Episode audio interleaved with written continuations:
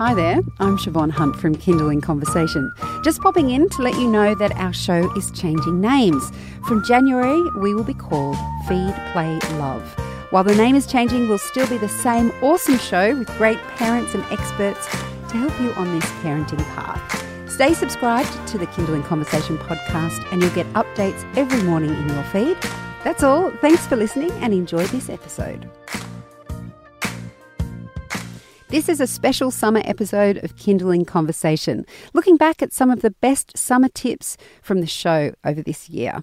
This episode features the fabulous Sarah Hunstead from CPR Kids, myth busting blue bottle and jellyfish stings, and how to keep safe in the ocean during the holidays.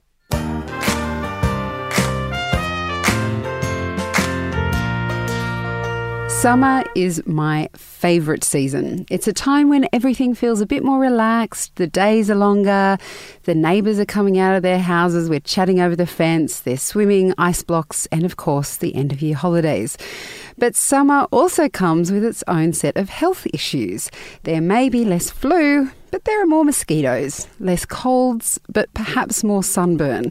With this in mind, we've put together a Kids Health Summer Series with Sarah Hunstead from CPR Kids. Today, we're talking about dangers in the ocean. Hi, Sarah, how are you? I'm very well. So, not everyone likes a beach holiday, but as Australians, there are lots of us who do, and there are all kinds of things that can happen when we go to the beach. Let's start with the quintessential Aussie blue bottle. Ouch. So we know pretty much straight away when someone's been stung by a blue bottle because they're normally still on them. Is that right? And the pain. And the pain. The immense, earth shattering pain.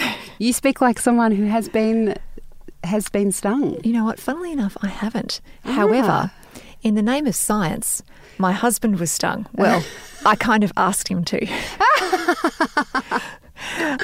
would you like to know the story? I would love to know the story, Sarah. Okay. So, my daughters, my husband, and I trekked down to a rather remote beach up on the uh, northern coast of New South Wales. And it was an effort to get there. It was a good 3K walk with two small kids. So, I mean, really, we were staying. we were staying at this beach. And when we arrived and we just we walked down the cliff area to there, the entire beach was just like a sea of blue blue bottles that oh had washed God. up onto the shore. There were thousands and thousands and thousands of them. And so we've looked at each other and said, well, we're staying.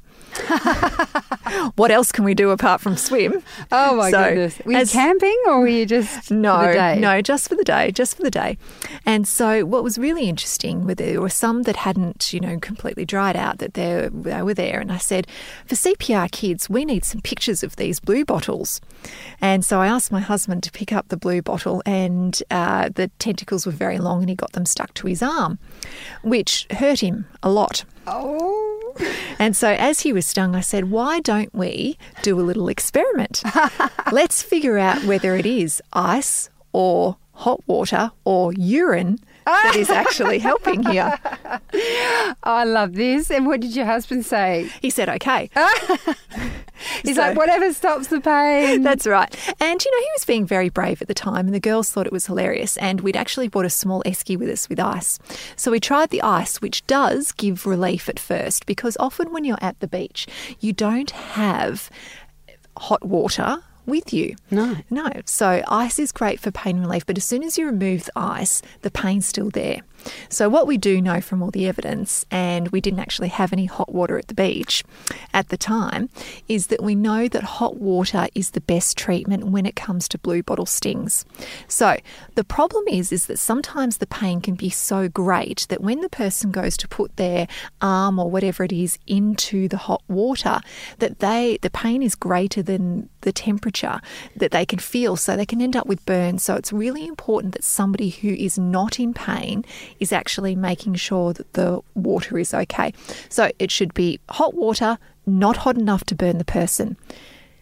10 minutes in or 20 minutes in and out, and then back in again. You can do this for up to two hours until the pain's relieved. And is the tentacle still on the arm at this point? So, what you need to do is you need to actually wash the area in copious amounts of seawater first to get the tentacles off.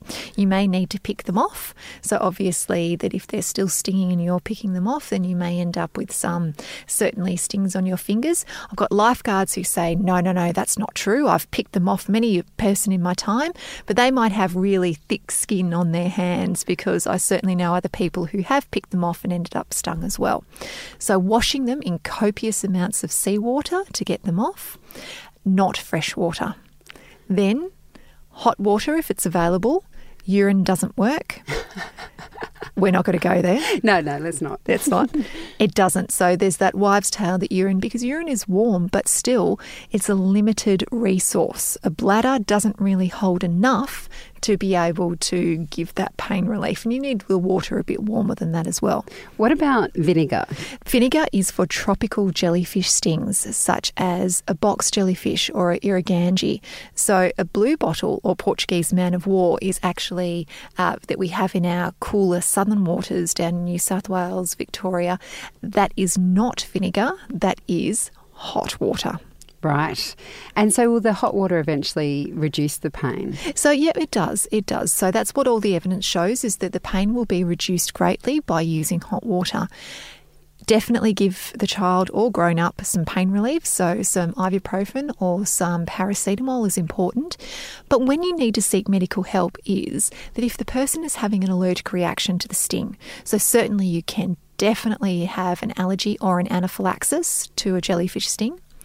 If the sting is actually what we call circumferential, so it goes right around a limb, because if there's swelling, it can actually end up, you know, damaging the limb as well. Or if the sting is particularly around the face or the neck, because then if we get swelling, it can interfere with our breathing, with our airway.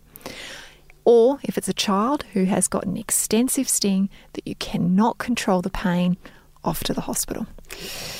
Ah, blue bottles. Um, what about speaking of blue? What about blue ringed octopus? Mm. And how can you how can you tell if you've been stung by one of them? Because So- they're under rocks and stuff, They right? are, and they're tiny little, beautiful little creatures as well. Uh, recently, I took my daughter to swim at some natural baths, and she said, oh, "Mummy, look at that pretty octopus." I'm like, "Oh." That's a blue ringed. And they were brown, and as soon as it got frightened and it went away, there was this flash of blue as it swam off, and it was very, very fast. We went and swam in another part Yeah. yes, we did. But what's interesting is is that uh, some papers actually say that the that the bite of a blue ringed octopus, bite or sting, I'm not sure. Maybe somebody who is a marine expert out there can tell us. If you are stung by a blue ringed octopus, there are some papers that say that can actually be painless.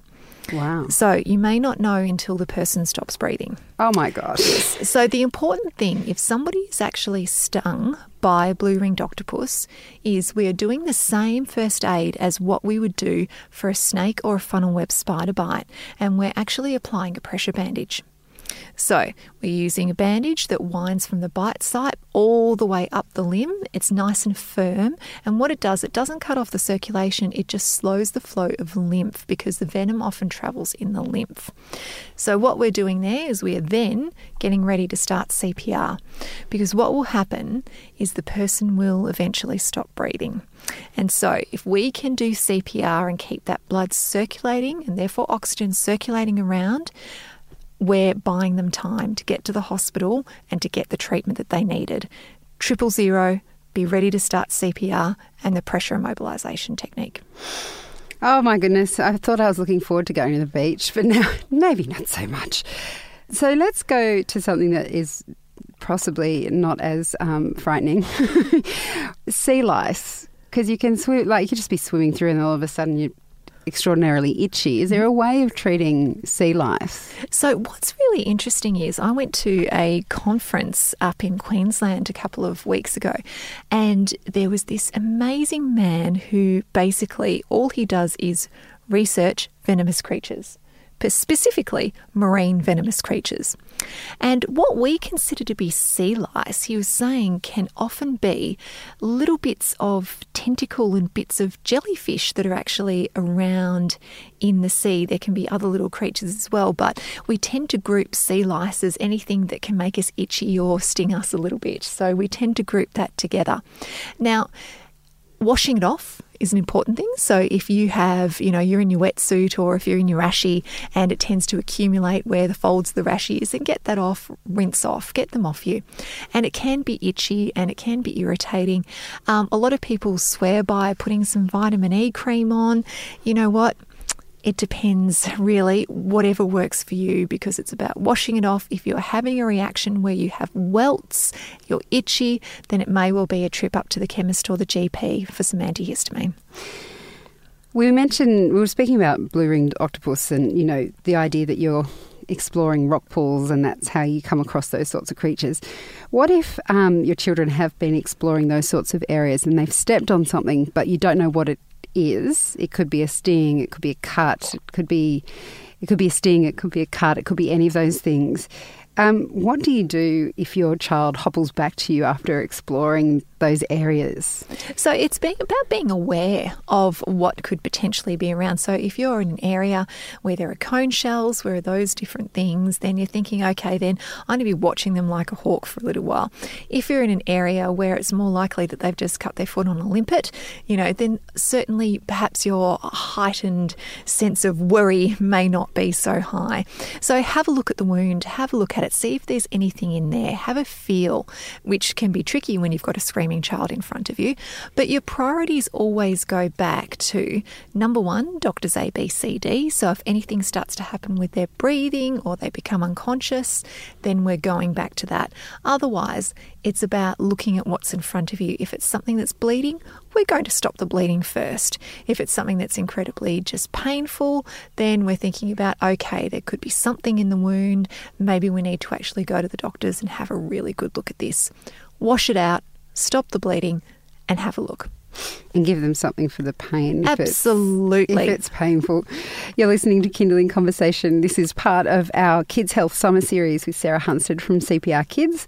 We're talking about the dangers in the ocean. We're not going to talk about sharks because although Sarah is very talented, I'm sure we don't need to ask her what to do if we're attacked by a shark. Um, is there anything else in the ocean that we need to be um, wary of? So, apart from the fact that we can drown in the ocean, which is obviously the number one thing that we need to be concerned about.